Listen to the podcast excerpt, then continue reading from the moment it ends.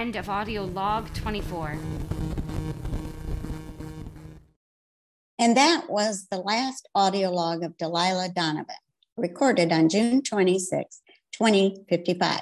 I doubt at the time of recording that Delilah knew the significance of it. I'm sure when she leaked that data packet, she was just hoping to make enough of a splash to save the cradle biome as it's known today. Had she known that her actions would change the world forever, things might have gone down differently. But her story is one that makes us reflect on how deep the ripples of our decisions really go and tells us, if you're willing to do the right thing, anyone can make a difference and change the world for the better. As many of you already know, at the time when Delilah was recording her last audio log, NATO agents were in the middle of a fight against Enron's private militia to secure the oil rig where this crew started their journey. NATO was able to successfully take control of the biome, and this story swept the world. Everyone that was alive knows exactly where they were when the story broke. I don't remember much from 47 years ago, but I remember that morning perfectly. What happened in the following weeks as this unfolded gave me lifelong hope for the future of humanity. The world came together to protect this biome from protest, to social media posts. People made signs and blocked roads. There were walkouts from schools, universities, and offices. It seemed everyone did something to make their voice heard, and the governments of the world stepped in to ensure the survival of this cradle of life. It seemed to me, at least, the first time we all collectively became stewards of this world, intent on preserving it, not exploiting it. In your lifetime, we have been rewilding parts of the earth and cloning new species. This all started here with saving this biome. At the time, there were only 92 species left in the world, and despite correcting global warming, we did it a little too late to save many of the species and wildlife that existed here. But the number of species in this biome increased biodiversity on this planet by 47%, which of course is enormous. That really gave us hope, not to mention the wave of progressive laws that were passed in the following decades that have shaped the modern world. These laws, which may seem like common sense to you, were very progressive at the time, and took rights away from corporations and gave them back to the people. It might seem odd to you now, but at the time, corporations had more rights and opportunities than individuals. I know, in retrospect, it sounds psychotic, but that's how it was. So in this next chapter, we will be discussing the changes in law, corporate governance, and ownership, as well as the economic effects that came about in part due to Delilah's actions. Just to give you all a timeline, we will be working on this chapter for 3 weeks. Then we will have our midterm on this as well as the previous two chapters. Okay, well, I think that's enough for today. I'll see you all on Wednesday. Yo, what is going on, you guys? It's the best video game podcast out right now, the Sticky Buttons podcast. We're coming at you with a really special episode. This is the last episode of season 2. Any special feelings, Blake? Honestly, man, I feel like we've just done a lot in the time that we've had this podcast. I feel like we've done a lot in season 1. I mean, that was obviously our start, our roots. And this season, you know, I feel like we've progressed a lot. We've taken a lot of feedback into consideration. We're doing some things that worked for us in season 1 that we realized just aren't really working for us in season, towards the end of season 2. So we're going to change some things up for season 3. And hey, man, I mean, I don't know if we've said it on the pod, but we've been recording on the weekend mornings more than we used to record at night. I mean, we're actually recording at night right now, but we've been finding the time to put it more into our schedule, and I think that's been really helpful for me. I mean, I feel like it's better. What about you?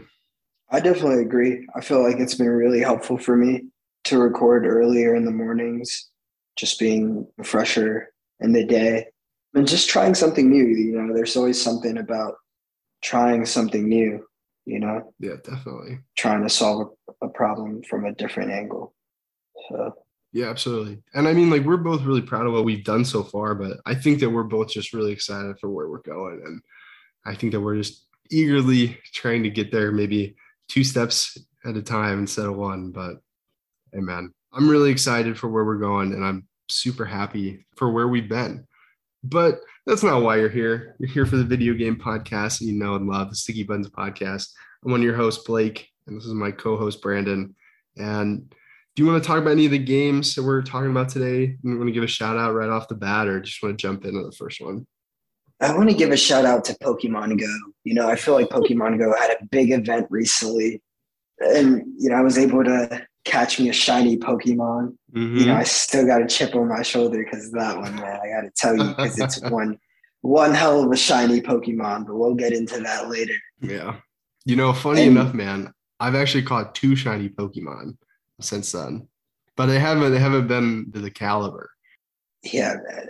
It's crazy, but let's kick it off with some Fortnite. You know, it feels like it's making a big return with Blake.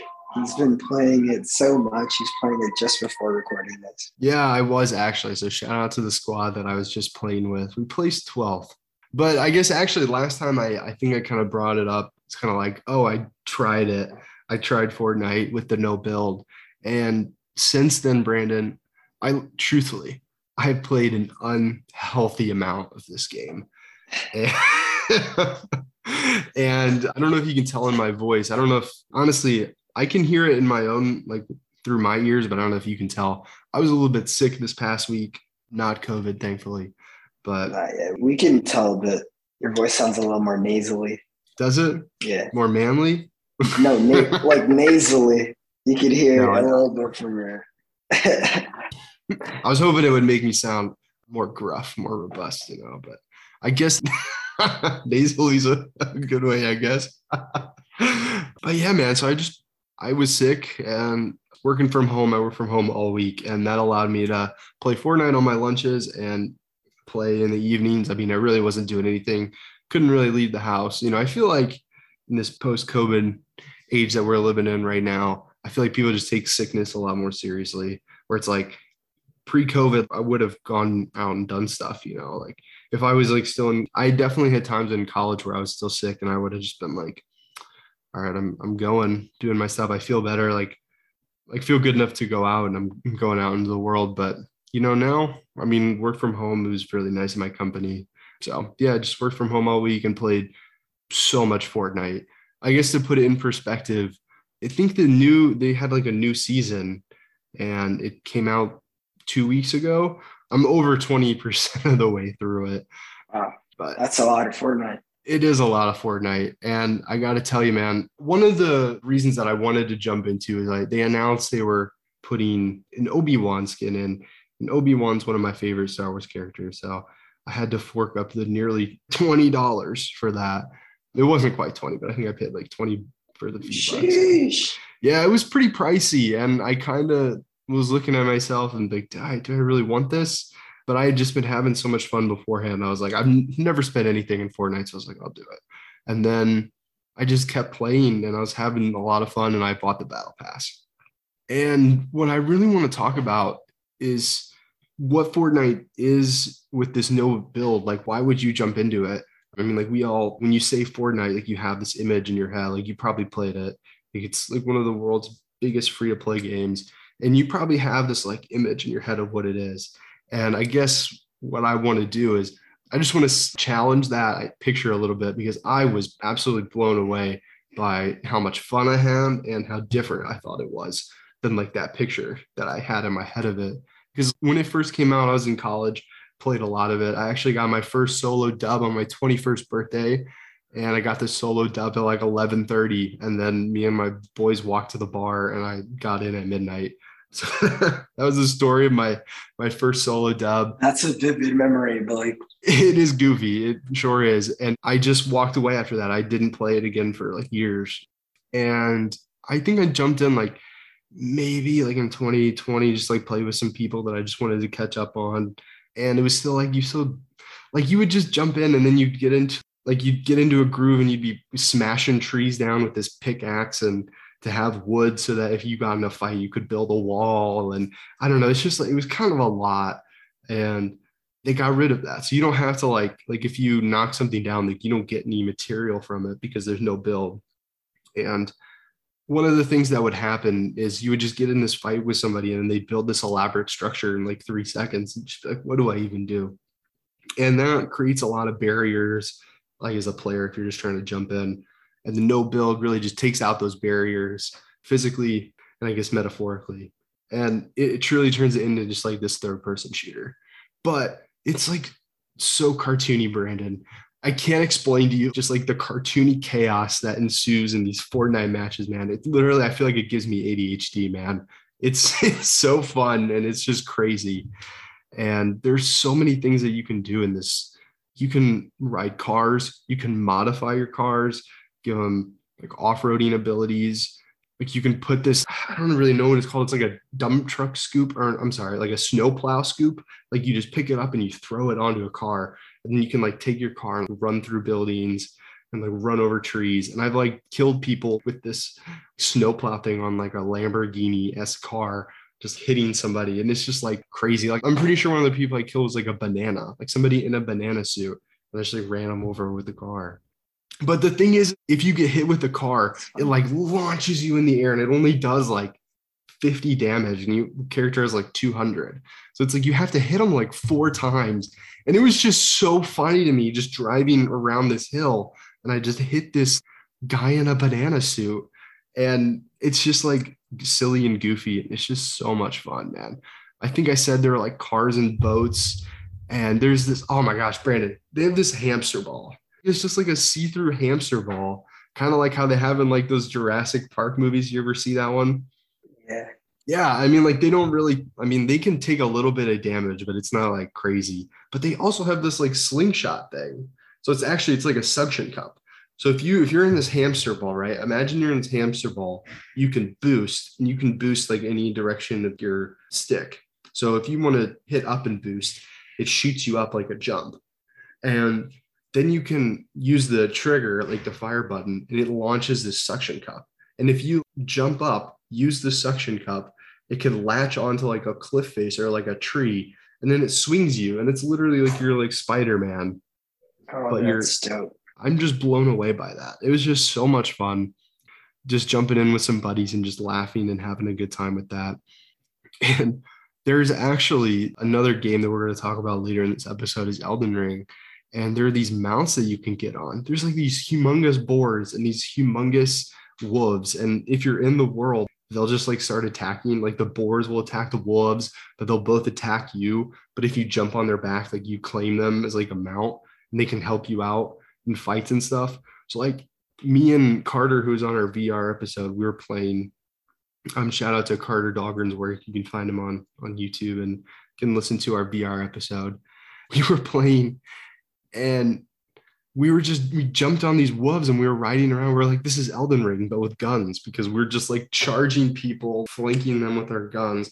We like start shooting them and like running around them. And we're like on basically horseback, but it's like this giant wolf. And oh my gosh, man, it was just so fun. It was like absolute chaos. And man, I don't know, dude, it just feels like totally different. So let me ask you, man, like, do you think that's something you'd want to hop into? Yeah, I mean, that sounds really, really fun. I'm not going to lie. It sounds really like out of this world. But, you know, what could you expect from a game like Fortnite? I'm really curious. Yeah, I mean, like I had this preconceived notion in my head about it, man. It's just so many things that I just like would never have expected jumping into this world. Like there are these sharks and like these sharks are just swimming around in these ponds and there's like an archipelago kind of environment where there's like a bunch of islands and you can swim to the islands and there's like sharks in the middle and like the sharks will like attack you if you're swimming by them. But here's the thing, Brandon, if you're on land and you shoot at the sharks, they will jump out of the water and like coming at you. Like they'll start attacking you and they'll just be like waddling on the beach trying to get up to you. And they can like really do some serious damage. Why? He can't have beef with the sharks, I guess. You can't, man. Yeah. I mean, it's really funny. me and my another buddy, they're also like, they have these ramps in the water. So like if you find a boat, you can take these boats and you can hit like a boost and it like really shoots you up. So you can really like get some air out of these ramps. And we hit this ramp and the shark just like came up and like jaws trying to attack us, but we hit it with the boat. And that was the first time we had ever seen a shark. And like, that was just like kind of magical that it just like, it jumped up and tried to attack us. We were like, that's a shark. Oh my gosh. And hey, it really felt like, I mean, like it's the summer right now. It's the middle of June. It really just felt like, I don't know. It felt like all the boys and like we were back in middle school or something, just having some fun, like a sleepover, playing some video games. It has that kind of vibe to it. So that was really fun. But I wanted to end this with a thought experiment, Brandon. And I just want to know your thoughts on this. So I'm pretty sure that you've heard of this thought experiment. Let me know if you haven't. But it's basically you have a hammer, right? And if you replace the handle after a while, like after a year or two, you replace the handle, you know, it's still your hammer. You have the original had. After 10 years, you know, you still have the same handle. You've replaced the handle a couple times, maybe, but then you replace the head. And it's like you still have the hammer and you've replaced all the parts independently, but then is it still your hammer? Where do you land on that? I think I've heard of this before. It sounds familiar. Yeah, so like, do you know that you can, I guess, or like, I guess it could be like anything. It could be like a sledgehammer or like a hatchet or something. You can take the top and like remove the handle, and you still have like the axe head or the hammer head. You can like put a new handle on it. I mean, it could be with anything really, like anything that has like parts that could be replaceable.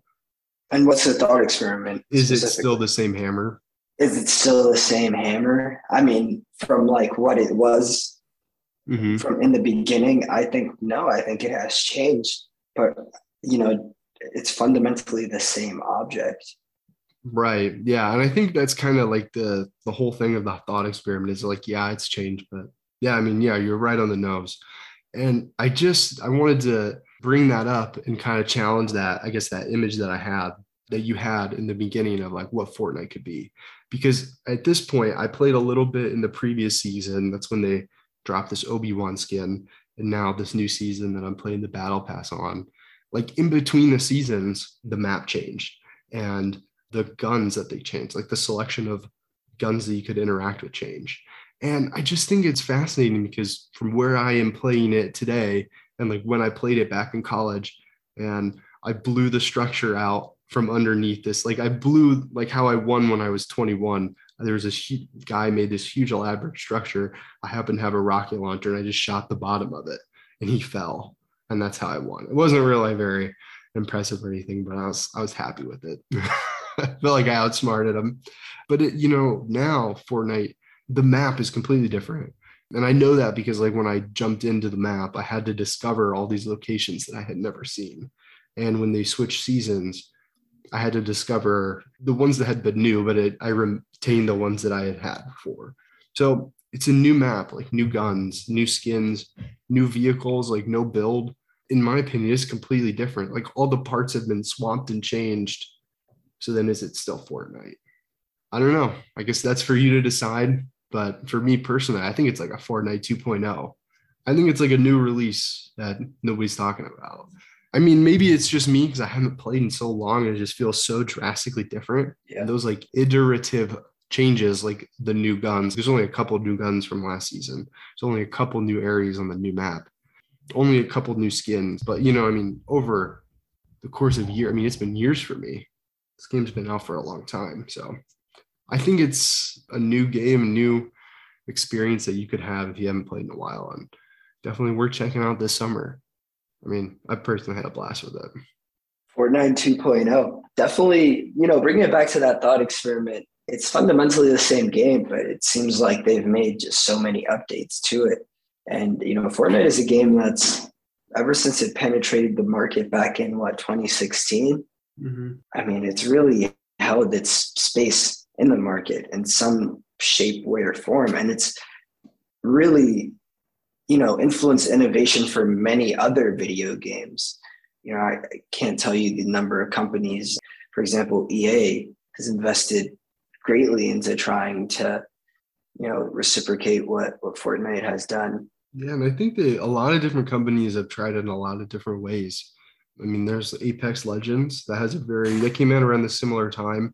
that was another one that tried to do a similar thing. I've actually played Apex since then. I really liked it, but it still felt like Apex that I remembered. Like it didn't, I don't feel like it fundamentally changed what it is.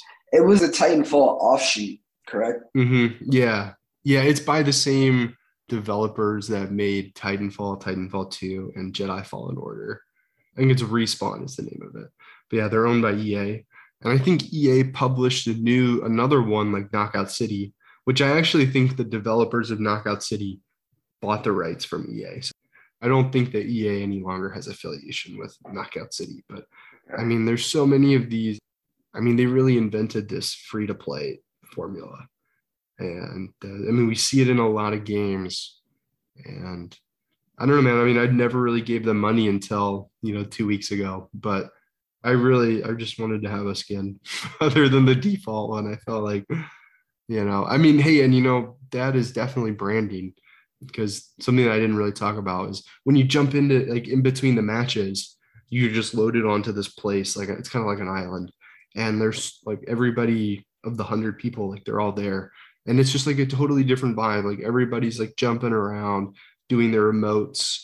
And as soon as you get in the match, it's all business. But it's really just like in one of the last ones that I had, one of the last matches, I walked up to somebody that was like an Obi-Wan. Like we had both bought it and we like hugged. That was like an option that we had. Like we could like hug it out. Yeah. And then he did something like he did an emote and then I did an emote, but they were like both the same. So it was like at the same time, we both did the same emote and it was like unrelated to Obi-Wan. And it was just like a really cool moment that we had. And we like hugged it out and it was like they made like a special animation for when you're interacting with somebody with like the same skin. I don't know if they have that for all of them. Dude, that's so dope. Yeah. I mean, like it really is just like a very wholesome vibe in the loadings. And it's like, that's the loading screen. Right. So I don't know, man. I really do think it's, I don't know, maybe in the next episode I'll feel different, but like as of right now, like I'm definitely playing it a lot and it's definitely changed my mind on what I thought it was.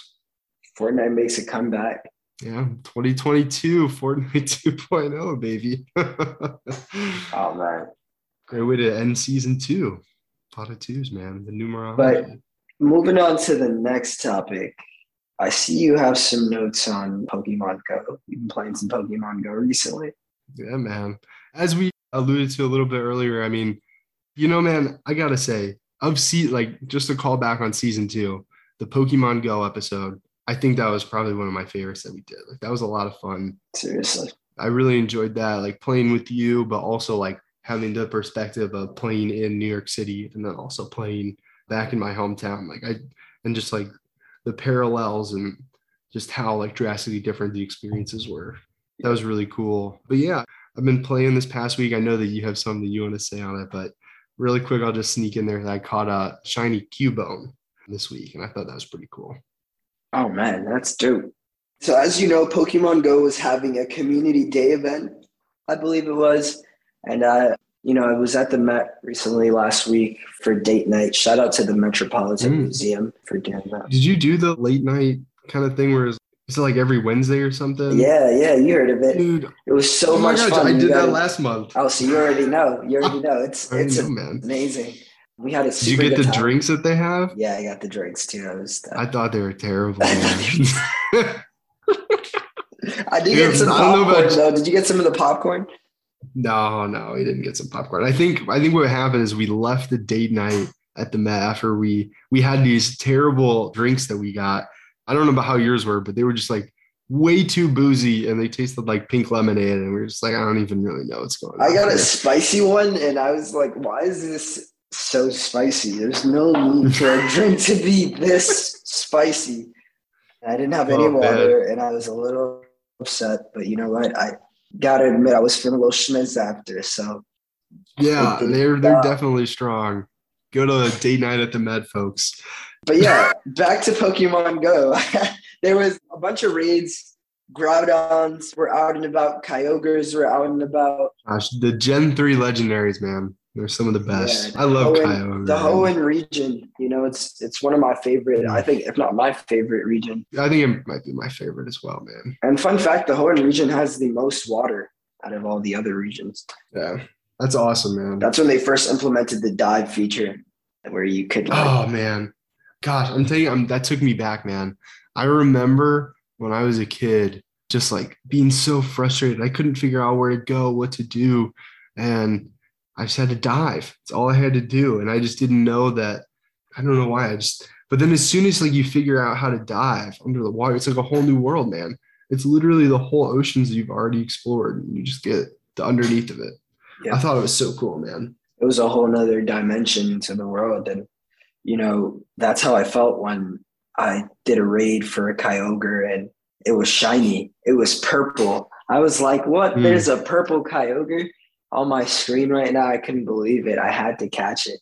And I almost didn't, Blake. I literally got to the last premiere ball, and I gave it a golden raspberry, and I caught it. That's awesome, man. That's really cool. Awesome. Hey, man, I'm going to be honest. I've actually never successfully completed a raid. What? Never been able to do one. I mean, almost every time I play, I just feel like I'm just never around people. So I always go solo against these. That's rough. Yeah, I really need to go to Central Park. I know that you shout Central Park out. I got to go there and do some raids. Yeah, big time. That's awesome, man. Kyogre is one of the best legendaries in my opinion. Seriously. Actually, I used Kyogre in a tournament that I was in. I think I talked about it on the pod, but Kyogre is an awesome. Actually, I would say Kyogre is probably one of my favorite legendaries. And especially in that region, like the Hoenn, man, there's so much water. You got to have a solid water Pokemon on your team. Kyogre was definitely that for me. That's a fact. Also, man, I'm sorry. I got another Kyogre thing I want to say. When I was a little kid, man, I went to go swimming and I had my Game Boy Advance SP in my shorts and my mom washed it. And Game Boy Advance was toast, man. It didn't make it. But somehow the power of Kyogre saved my save file. And wow. I still have it to this day. I don't have the save file, but I still have the cartridge. So, damn, that's crazy. Kyogre protected that cartridge. I know. Kyogre's got some kind of magic, man. He does. You should get a Kyogre tat. I don't know about that. Maybe I'll make it my home screen. But yeah, man. I also caught a Rampardos. Well, I caught a Kranidos in a raid, and I evolved it into Rampardos, which is really cool. I really like Rampardos as well. He's a super high CP. Oh, yeah. I don't know why, but he's like a 2,800 CP. That's an awesome Pokemon. I actually, in the recent playthroughs of Brilliant Diamond that I did, I got a Kranidos. And it's just something I always wanted as a kid, but I had Pearl, so I couldn't get it. You had to go with that Shield on. Yeah, Shieldon and Bastion, which, I mean, they're so cool Pokemon. They just don't have, I don't know, for me personally, Kranidos was awesome. And they made it all the way through, man. They helped me beat the Final Four. Actually, my Kranidos really helped me out there because I think, do you know what its type is? It's a rock and steel. Rock and steel. Yeah, but it learns the move Zen Headbutt, so. You know me, man. I like those psychic moves. So yeah, you do. Dude, that's a solid move. And that takes me back to a sad fact. I haven't defeated Cynthia in Shining Pearl. Hey, man. She's way harder than she needs to be. I mean, we talked about it before, but I don't know, man. You know what? I've actually been thinking about this. I think that, like, I've been reflecting on my time with these remakes, man, because it was just so much fun revisiting them. I loved the ability to change your outfits. And I loved that the Pokemon could walk around with you. I really had Kranidos following me for like half the game. And it was just so fun to like walk around this world that I had like known as a kid, always wanted a Kranidos. And there they are following me around. And I don't have that red hat that I hate on. I was just so happy just to be going through this world like that. And I think that's really all it needs to be, man. I mean, like, you defeated Cynthia back in the day. I don't know if you need to beat her now. I mean, as long as you had that experience, like. Nah, bro. I don't know. I'm taking this personally. I got to defeat her. What do you mean? It's easy for you to say that when you are on the other side of the fence. I know. Yeah. She was really hard. I'm not going to lie to you. I saved scum a little bit. I was just like, I'm not going to face them all again. Like, I was like, I don't have time for this Pokemon company. But if you're wondering, she is definitely harder than she was before, just because they change her IVs and EVs, and she's just better this time around. So she's gonna kick your butt, Brandon. I just gotta come out. I really had to do everything, man. I had to like switch up my items. I had to switch up the order of my Pokemon. I had to like really think about it. And I almost even taught one of my Pokemon like a different move, but I didn't. I kept the same roster or kept the same move roster. Like I literally looked through every item in my bag. I was like, can this help me here? And I think you just got to get a little lucky too. I did the same battle the same way like 3 times. And I just like, oh man, the time right before I beat her, it was like we were both down to the last Pokemon. And I was like, I have more speed than her on this move. And she still got me. So, yeah. Do you want to talk about any other Pokemon games? Like, have you picked up Pokemon Legends Arceus at all? I have actually. You know, I've been feeling kind of guilty. I haven't been showing that game any love. So, you know, I got on that recently. And man, I got to tell you, I've been missing out. You know, it's a good title. What have you been doing today? I'm spending time in like this snow area. I want to call it like a tundra. Oh, okay. That's a good area. I mean, you're close to the end then. I think that's the last area. Yeah. And I'm actually super close. I've explored everything, like all the terrains, but I'm just trying to complete the Pokédex. That's kind of where I've been, just fulfilling all those registries. You don't have to do that to complete the game. You can still beat the main quest. You can still beat the main story. And then because I've beaten the main story, I haven't completed the Pokédex yet. But you also, there's Pokemon Home now, so you can bring Pokemon in. Oh, if you're really? Trying to do that. So I can bring Pokemon from Pokemon Go into that? Yeah. Anything from like BDSP, which has... I think actually BDSP would probably have the most help to you because they have everything up until then. But then there's also like a couple of Pokemon from later that you would probably have in Sword and Shield. So I guess I want to come back to where you are with the game, but where I'm at the game, I'm like, I'm going to have to make an Excel sheet of all the Pokemon that I don't have in this game because I have them. I just don't want to mess with the game anymore. I don't know how you're feeling towards it, but I feel like I beat it. I had my experience, but I really want to finish the Pokédex so I can meet Arceus. But I just don't care to be in the game any longer than I have to be. So I'm going to make an Excel sheet to do it as fast as possible. But I just haven't gotten around to doing that. Are you enjoying the game still? Are you still having fun with it? Yeah, I'm still having fun with it. I mean, I kind of wanted to just get right back into BDSP, though, because that's the Pokemon that we know and love, you know, and yeah. I can't help but take this personally. I can't beat Cynthia, but yeah. On to the next topic, dude. Yeah, we definitely should. We definitely talk about Pokemon quite a bit, but I mean, we both love the franchise. So let me ask you this. Are you excited for the future of Pokemon? Are you excited for the new game? We got some more information recently on Scarlet and Violet. Actually, man, what do you think about those legendaries? Man, I mean, one of them looks interesting to say the least, but you know, it is what it is. It's a new region. I hope it's not like an easy game.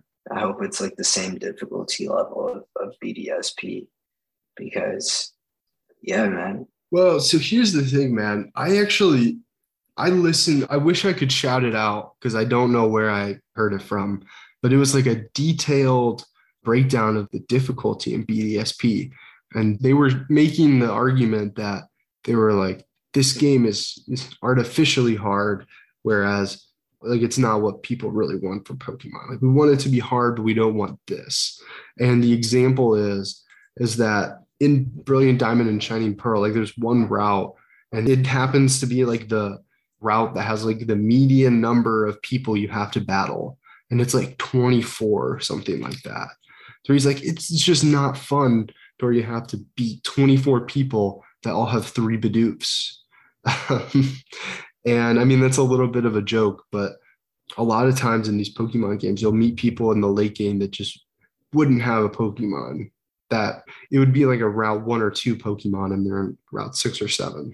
Yeah. So, and I think that their argument was that's not difficult.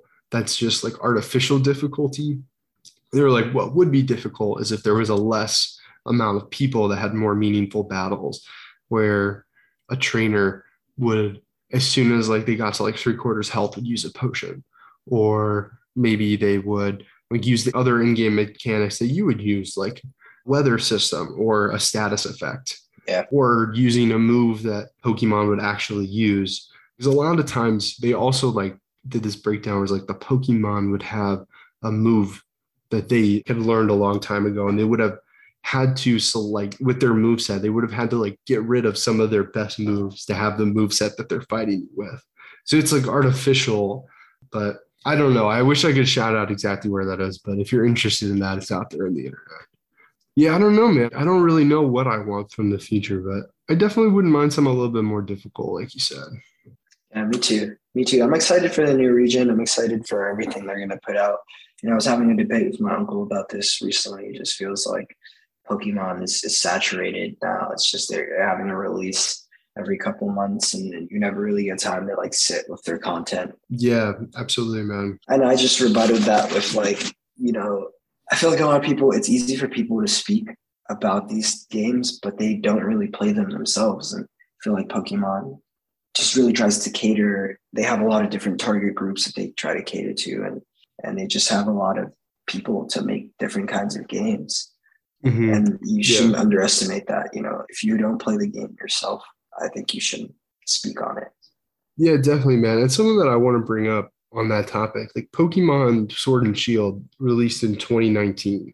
So this is like technically the next main series game. It's also expected to release in November of this year, 2022. That's 3 years. And 3 years, like, yes, in that time, was it Pokemon Snap came out? I mean, I personally wasn't interested in Pokemon Snap. I think Pokemon Brilliant Diamond, Shining Pearl came out. We both played that. Pokémon Legends Arceus came out, and we both played that as well. But if it had been like a Pokemon Snap situation, I think that we would feel a little bit starved for content. But, you know, also like these three games are coming out. Brilliant Diamond and Shining Pearl came out really close to Legends Arceus. And I think that they did that because they're in the same region. But yeah, it did kind of feel like it was saturated just because normally we don't see that. Like they were coming out within 3 months of each other instead of 3 years. And they're both huge games. And I do remember a time where I would play all the Pokemon games and just feeling like you're saying starved for that content. But now I'm not really starved per se. Like I have, you know, lots of content to play with. And I think definitely when Scarlet and Violet come out, I'll probably buy both of them and like explore them both briefly.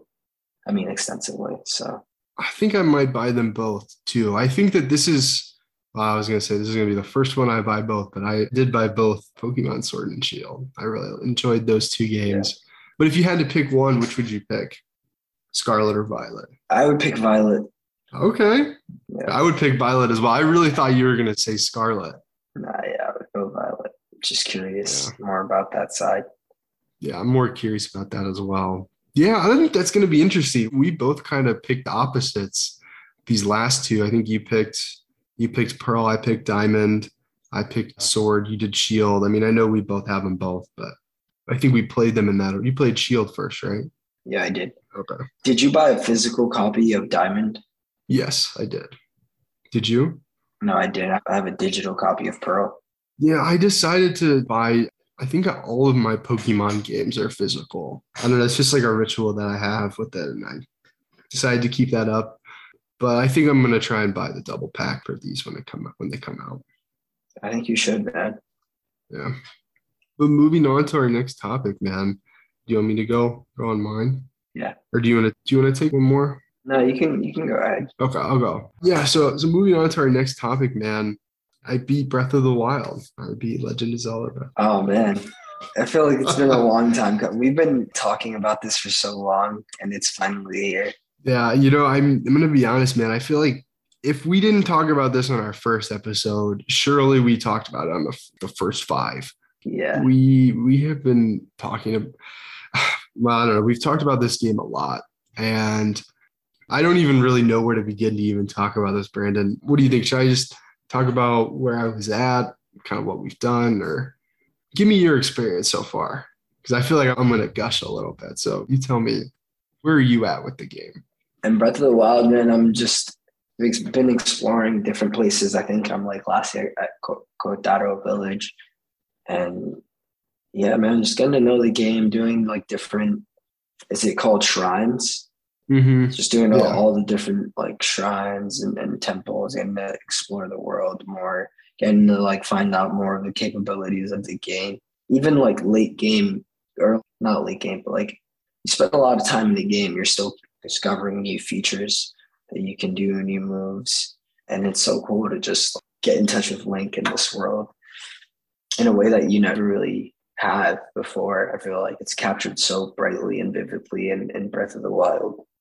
So yeah, I love this game. Oh man, that's awesome. I mean, Breath of the Wild, it's crazy. I mean, we're still talking about it, 54 episodes in, almost 2 years in. And I got this game like 2 years ago, and I feel like I finally, I rolled credits. I don't know if I would say I've beaten it. I mean, like I have defeated Ganon, so to speak. So I won't say any spoilers on anything. I do kind of just want to talk about my experience though. So like truthfully, Brandon, it feels like I've completed an Odyssey. Odyssey, man. Like I'm over 100 hours, or actually, I'm sorry, I'm over 90 hours, but I've got to be so close to 100. And I think that would make it my second most played game ever. Wow. In terms of length, which I know it might not sound like a lot. I know there are a lot of people out there that play 100-hour games all the time. And I have talked about that I played like 500 hours of Pokémon Sword. But yeah, I've never really put this much time into a game. And I think where we left off, man, I had like my 40 hours with it. And I set it down and I was like, that was really cool. Like, I feel like I got so much out of it. I get what everybody's saying. Like, you can literally climb anything. It's so cool. One thing that just kept bugging me was like, I'm like, I have this weapon. I'll use it for 15 minutes or like 5 minutes. If I'm honestly, like sometimes it's like 30 seconds if you're in a fight. And it's like, oh my gosh, I'm out. It broke. This thing that was so cool that like it took me, like I did this really cool shrine that took me 5 minutes. Like I got this really cool weapon and it broke in 30 seconds. That just bugged me. And I just feel like I could never get over that. And I feel like I talked about this a little bit, maybe a couple episodes back, but at the beginning of this year, I had a couple of tried months. I decided I wanted to get a new job, had to switch apartments, move in with my girlfriend, and just some things like that. Just a lot of life changes. And I really needed something to fall back on. And I don't know what it was about it, but Breath of the Wild ended up being that. And it came like this place where I would just go to, to escape. I feel like I don't really need that very often, but for some reason it was that. And I think that that's just crazy because I think the last time I talked about this, I mentioned this, that I read a couple articles and they were talking about how they went through these like rough times in their life and Breath of the Wild was there for them. And they like came back to it as well. Like they did the same thing that I did. And I think that's interesting. And I guess I don't really have any like nuanced take. I don't know why that is. Like, I wonder maybe if it's because the physics is so similar to, I guess it's like maybe one of the best physics engines. I don't necessarily think that would be it. Like one thing that I've been kind of reflecting on is that it's definitely like a crazy, like it's a high fantasy, kind of world. And I've been trying to pick up another high fantasy game. And I keep running into this, Brandon, and I think this would be interesting based on another game we're going to talk about today. We're in a post-Elden Ring world, man. Like, everything's dark and gritty. Like, everything's dark fantasy now. Like, even if you're playing Skyrim, like, if you look at Skyrim visually, like, yeah, there's, like, some stunning night skies, but a lot of that world is gray. Yep. And I think that's got to be part of it because it's just, like, if you just, like, start walking in Breath of the Wild, the trees, like you just get lost in it. Like the trees are beautiful, like the rolling hills, the cliffs, the mountains, and the enemies, they're not like super gritty. I just wonder if maybe that has something to it. I don't know. I guess I'm just talking out or thinking out loud with that part. Do you have anything to say on that? Just like you're talking about like the overall ambiance of like, or rather like the contrast of Breath of the Wild to kind of the dark fantasies that are in modern like pop culture today. Yeah. I mean, like, can you name another couple games that have like high fantasy and like have really vibrant color scheme? Like I can think of a few, but I can't think of any that are in the same like genre of Breath of the Wild where it's just this huge, big open world. No, yeah, I mean, the color scheme of Breath of the Wild, I feel like, is unmatched. And it's in this like chibi art style. I honestly don't know if that has anything to do with that. I mean, I'm just kind of speculating here, but that's just something that I found interesting, you know, post my experience. But yeah, I had this 40-hour experience. I put it down. I picked it back up again. And the first thing that I did, Brandon, which if anybody is like bounced off of this game and then they want to get back into it, I would recommend this wholeheartedly. I followed a guide, and I only did this they had like 14 of them. I only did like the first two, and it was every Korok seed in X area. And I just went around and I found all the Korok seeds. Like I followed the guide, went one area, completed them all, went to the next area and completed them all too. And so basically what the Korok seeds do is it allows you to expand your inventory. And I expanded my inventory for weapons, bows, and shields. And I think I have 2 full rows of shields and 2 full rows of bows and maybe 3 or 4 rows of weapons. And I think you start with 1 row. So it was just a huge expansion. And then I was like, okay, I'm never going to have like a problem with this inventory managing of my weapons again. And sure enough, Brandon, I did. I don't know if weapon durability is a great system. I didn't really like it. I kind of struggled with it the whole game. But I will say this. Excuse me, my voice is kind of giving out a little bit. I got the Master Swords. The first Zelda game, I've got the Master Sword in. I'm not going to spoil anything, but man, it totally pays off. That was a really cool experience, really cool cutscene. Totally would recommend that, especially if you're jumping back into it, Brandon. That would be a cool thing to do. You need 13 hearts. You have to look it up. I think it might be 9 or 13 hearts or something like that. And then you can pull out the Master Sword. And it's a weapon that doesn't break, but you can only use it. Like you can use it a certain amount, but then it has the 10-minute recharge. So okay. I think that's super useful. And there is one area of the map where it doesn't need to be recharged. So that's really cool. Yeah, I really like that. I guess I have some notes that I want to go over. But yeah, definitely check out the Master Sword. That was really fun. And that kind of allowed me to, I don't know, like when you're in that one area, I guess I'll just say it's the final area. When you're in the final area, like you can use your Master Sword the whole time. And I thought it was interesting, Brandon, because I did use my Master Sword the whole time. And I was like, I didn't use any of the other cool weapons that I had. And I thought that was interesting because I was trying to save all these cool weapons for when I eventually fight Ganon. It's like, well, I just used my Master Sword because like it didn't break.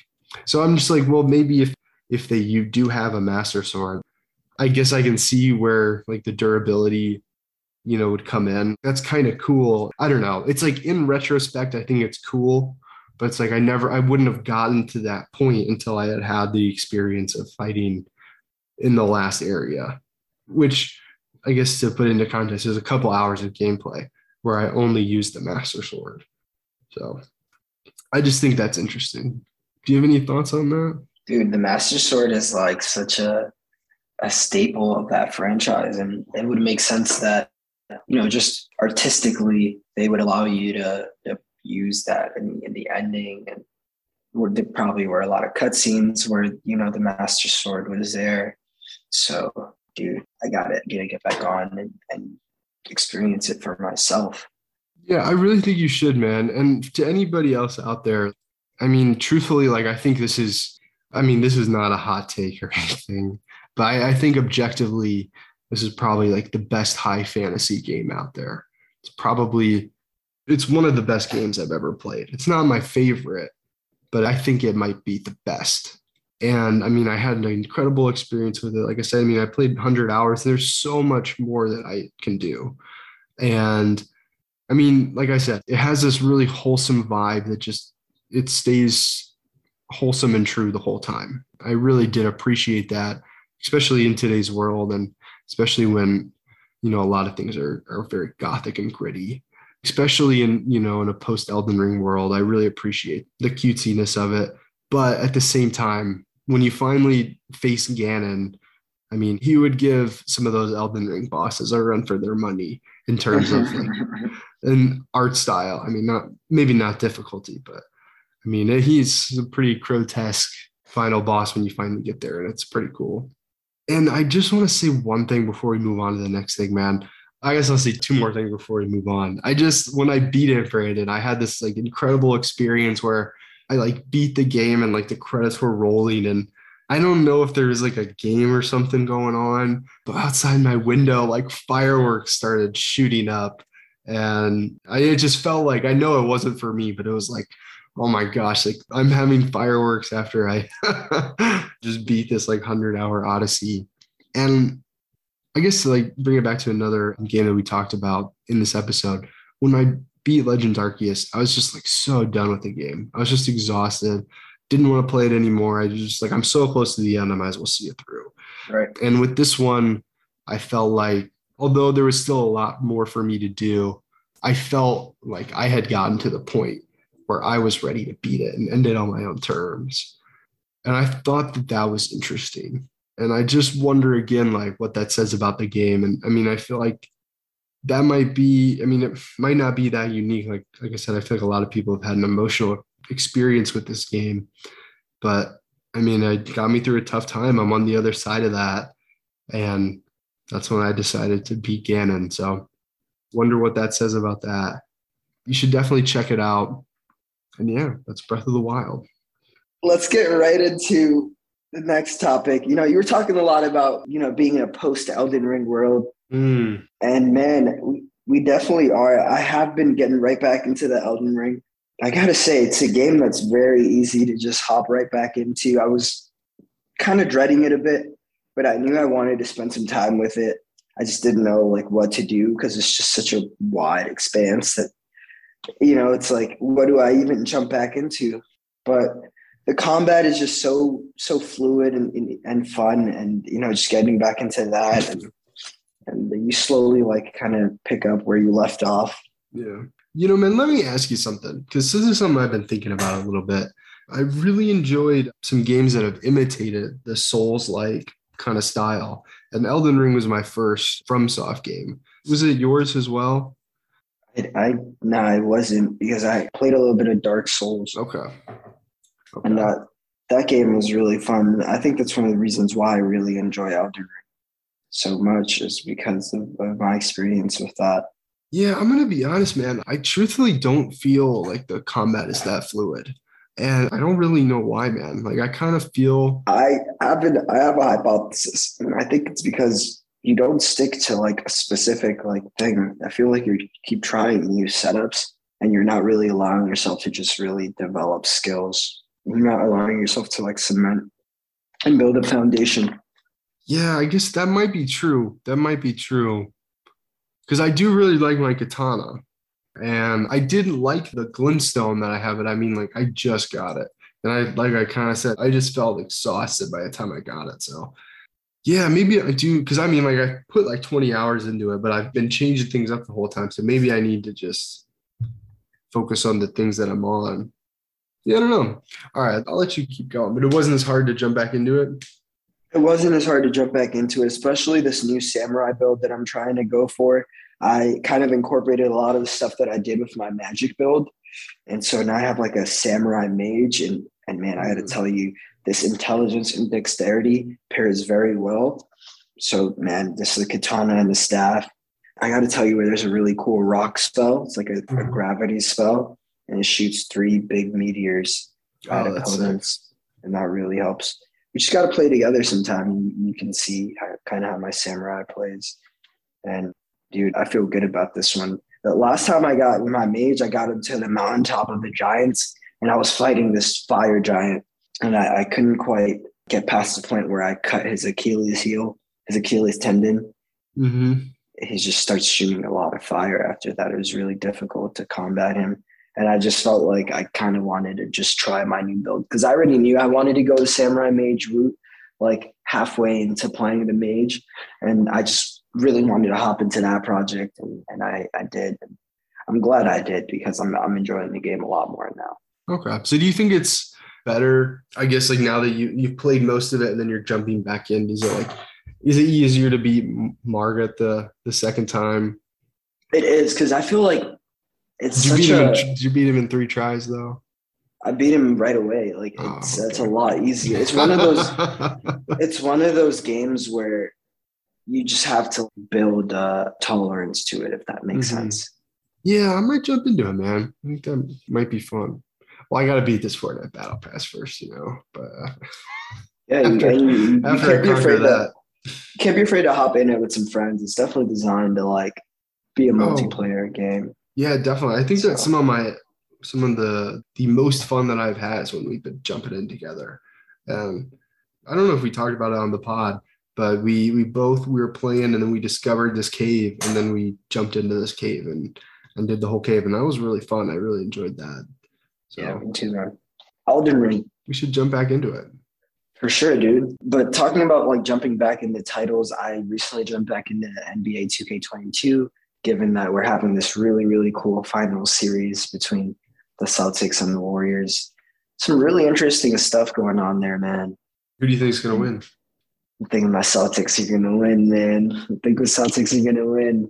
You're going for Stephen Curry? Yeah, I think you got to, man.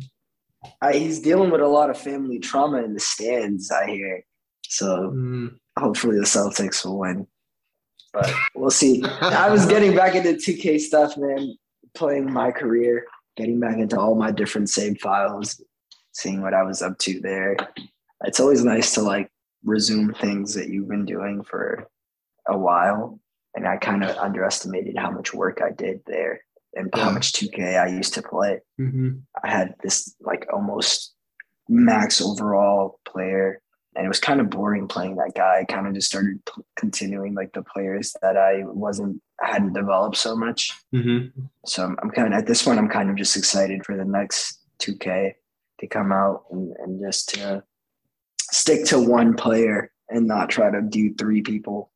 But what happens is like, you just feel so one-dimensional. And it's like the same thing with Elden Ring. It's like, you're like, this approach is cool, but I feel like my playstyle would fit better with like this kind of approach. Mm-hmm. And it's just one of those things where you like try different things and you finally figure out like what really works for you and what gives you the best experience. Yeah, definitely, man. And for me in 2K, that's like a 3-shooter like Curry, but someone who can also play good defense. Yeah. I feel like that, I mean, you'd be a good player, man. Yeah. You know, it's hard to come by, but yeah, they're out there. I don't know. I guess, does that player just not exist very often just because a lot of people don't want to play defense, or is it just a hard combo? Or yeah, I mean, it takes a lot of energy to like play good defense and then go back up the floor and find the opening and get a 3. It's just such a hard shot, especially in the NBA. But a lot of people do it. You know, there's definitely, don't get me twisted, don't get it wrong, like there's definitely a lot of NBA players right now who can do it, who can play the defense and shoot the 3, although there's not many like 3-and-D specialists. Well, I guess that's why they're pros, Brandon. Yep.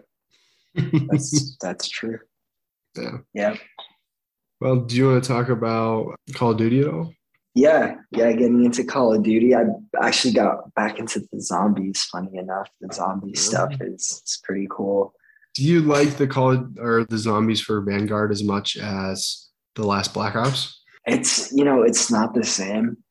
It's not. I was actually trying to download the last Black Ops, but I was like, let me just hop into this and see what it's like. And I got into this lobby with these really cool people.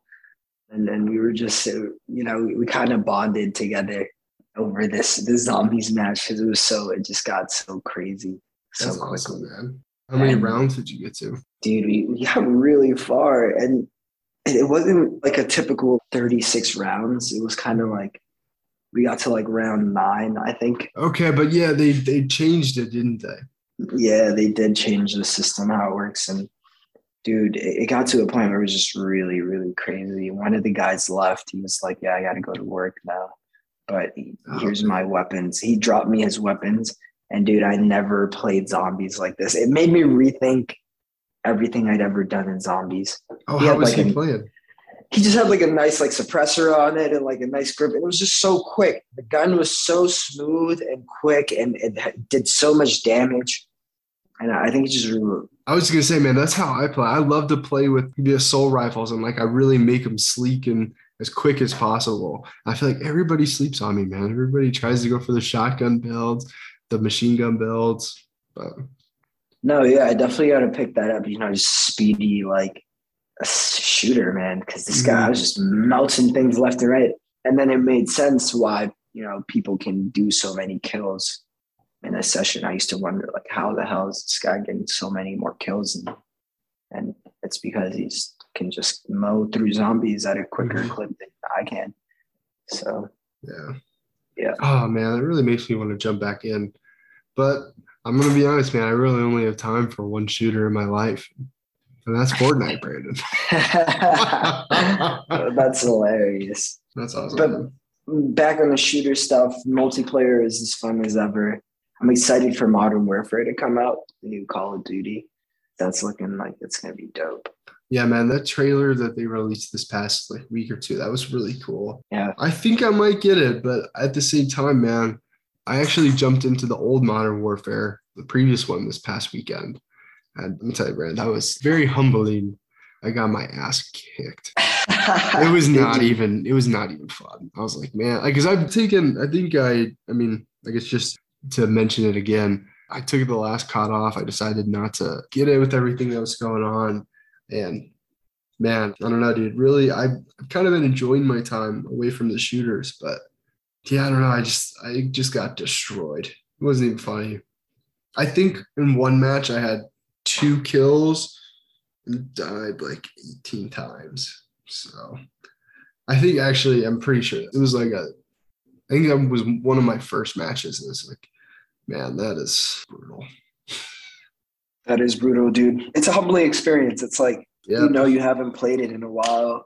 All you're like, everything's just off and it's easy to do bad. But sometimes you have the opposite effect where you just come in after playing for a while and you just like kill it. And that gets you to kind of get back into the game. Yeah. Well, it was, I guess that humbling experience was short-lived for me because then I jumped right back into Fortnite and got a dub, so. As you should. Hey, you know, I really haven't enjoyed my time at Fortnite, so I think maybe that's going to be my shooter of the season. I like that. Yeah, do you want to end it up with the last game on your list? Actually, you have 2 more games on your list. You know, Brandon, I'm going to be honest. I'm proud of you. I think this is the first podcast where you've brought not just as many games as me, but you've like tripled the amount of games that I brought this week. So yeah, you actually have 2 left. You want to talk about some GTA? Yeah, man. So I'm actually just going to end it up with the GTA, and I want to say something real quick. Next semester, I'm going to have a lot more free time, and I'm definitely looking to fill that up with video games because the fall is always a good season for video games. With Pokemon, we're going to have Scarlet Violet. Definitely going to have some Modern Warfare stuff. I think God of War is coming out soon. Oh, I still got to play the first one. So a lot of good titles coming up, a lot of good content. Maybe you guys might even see BP pick up some streaming activities. But hey, man, obviously make sure your studies come first. No, of course. We're all here to support you in your school endeavors, man. Of course, but, you know, I just love video games, and it's going to be a good season. So, gotta put the time. What's your hype level right now for the upcoming year of games? Dude, I gotta tell you, I'm so stoked. I get the Game Informer mag every month, so I'm definitely like, I know kind of have like all the games cataloged. It seems like every month there's something dropping, something new to play. So, yeah, man, I'm really stoked, and you guys will see. I'm not even going to speak on it too much. I'm just going to put out some dope ass content. But back into the GTA stuff. Yeah, man, GTA is a solid title. I've been applying a lot of roles at Rockstar.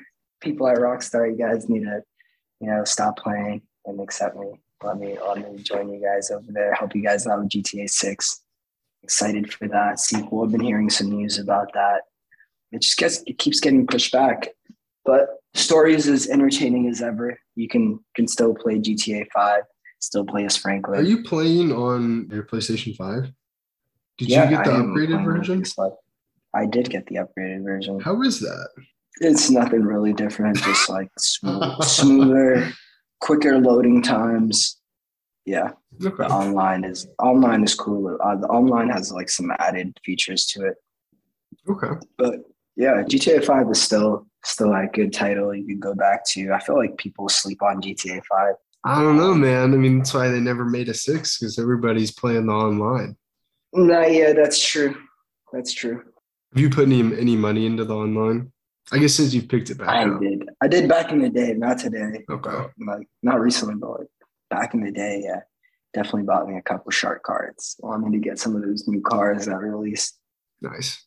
So what are you doing right now in your GTA? Are you just playing the story mode just because you got the story mode? Because, I mean, the online is not the same if you don't have, like, people to run missions with or do races with. So I'll get online to do, like, a random race that's really fun. But, you know, I'm not doing missions or trying to, like, really gain assets on the online world. It's just fun to play as Franklin and, like, pick out a new outfit and just explore the world, go to the strip club. Yeah, definitely, man. Yeah, one of my buddies, I guess I'll give him a shout-out. Shout-out to Kyle. He was always playing GTA when I'd come back from classes back when we were living together. And, I mean, he still plays it this day. He still plays the online. And that just – shout-out to Kyle. Like, there are very few games that I actually just, like, want to watch somebody play and, like, I won't want to play.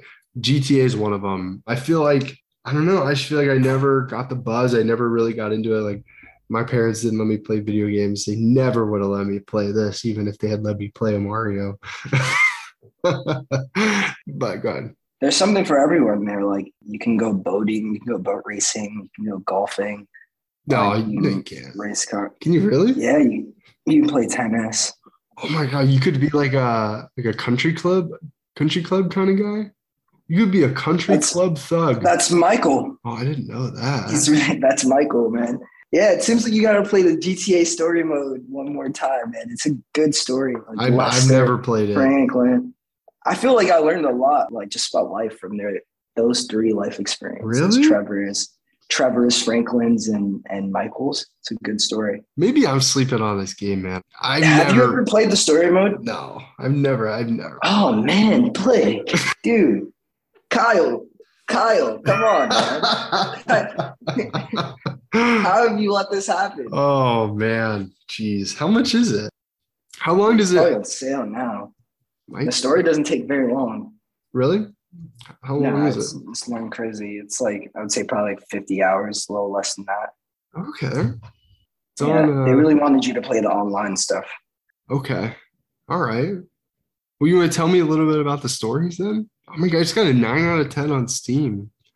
I mean, like, I know about the game. I just never played it. Because it's been so long. What have you heard about the story, if anything? Nothing. I would watch Kyle play, like, online raids and stuff. I mean, his character was sick. To, like, go in the sick car. Like, his character was always shirtless with a bunch of tats. He'd run to the gun store, show me his guns. And then I think he was trying to get a nightclub. I think he got a nightclub at one point. I mean, that was back in 2019. I think they were still doing updates. I think they still add a bunch of stuff. GTA 5, the story kicks off with a robbery that goes south in 2004. It's a crew of bank robbers, Michael Townley, Brad, and Trevor, and an unnamed getaway driver, as well as their remote contact, Lester. And Lester is like this just like slimy guy. Okay. Basically can organize these like ragtag group of criminals and have do heists. And so 9 years later, Michael, who's like, I would say the main protagonist of the story, he's in therapy under his new name, Michael DeSanta, and like kind of like a LA remake, like they call it Los Santos. Okay. And Michael basically runs into Franklin, who Franklin is like basically stealing cars to make money. And he steals Michael's car. And then, you know, he like follows that up the chain and he meets the person who, you know, pays Franklin to do those jobs, and he like he wrecks his business, and then he ends up having to pay a huge debt, and he can't pay the debt, so he's like, what am I going to do? I'm going to get right back into the heist business. So he calls up his old friend Lester and Trevor, and they get right back to it. They get back into heisting shit, and you join them as they is Michael continues his like basically tries to get more money. Is it kind of just like a game and you just like do bank robberies and stuff? Different yeah, but it's heists? Like it also gets really personal into Michael's life and like what pushes him and like also like Franklin and Trevor's life. And it's like this really, it's this beautiful story about friendship, and decisions can really affect the storyline too in the game. Something. Oh my gosh, wow, man. I never thought it was that deep. Nah, yeah, the story, they really like, they did their thing with the story, man. And yeah, Kyle will tell you. I'm really interested in this, man. You know, because I love that. When you were talking about it, it reminded me of the movie, The Town. Have you seen that?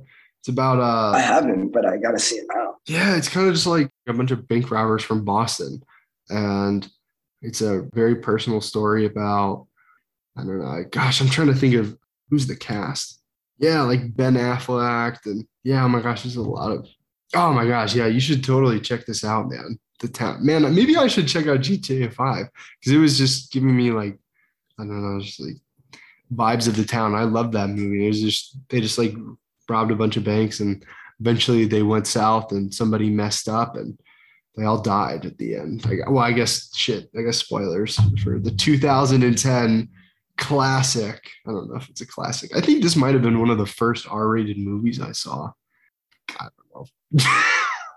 I gotta watch that movie. I'll watch the movie if you promise to play GTA, because dude, GTA is like one of those stories that'll just, I don't know, you can't forget it. It's a good story. GTA, you know, 5. I might play it because I'm really in the summer mood right now.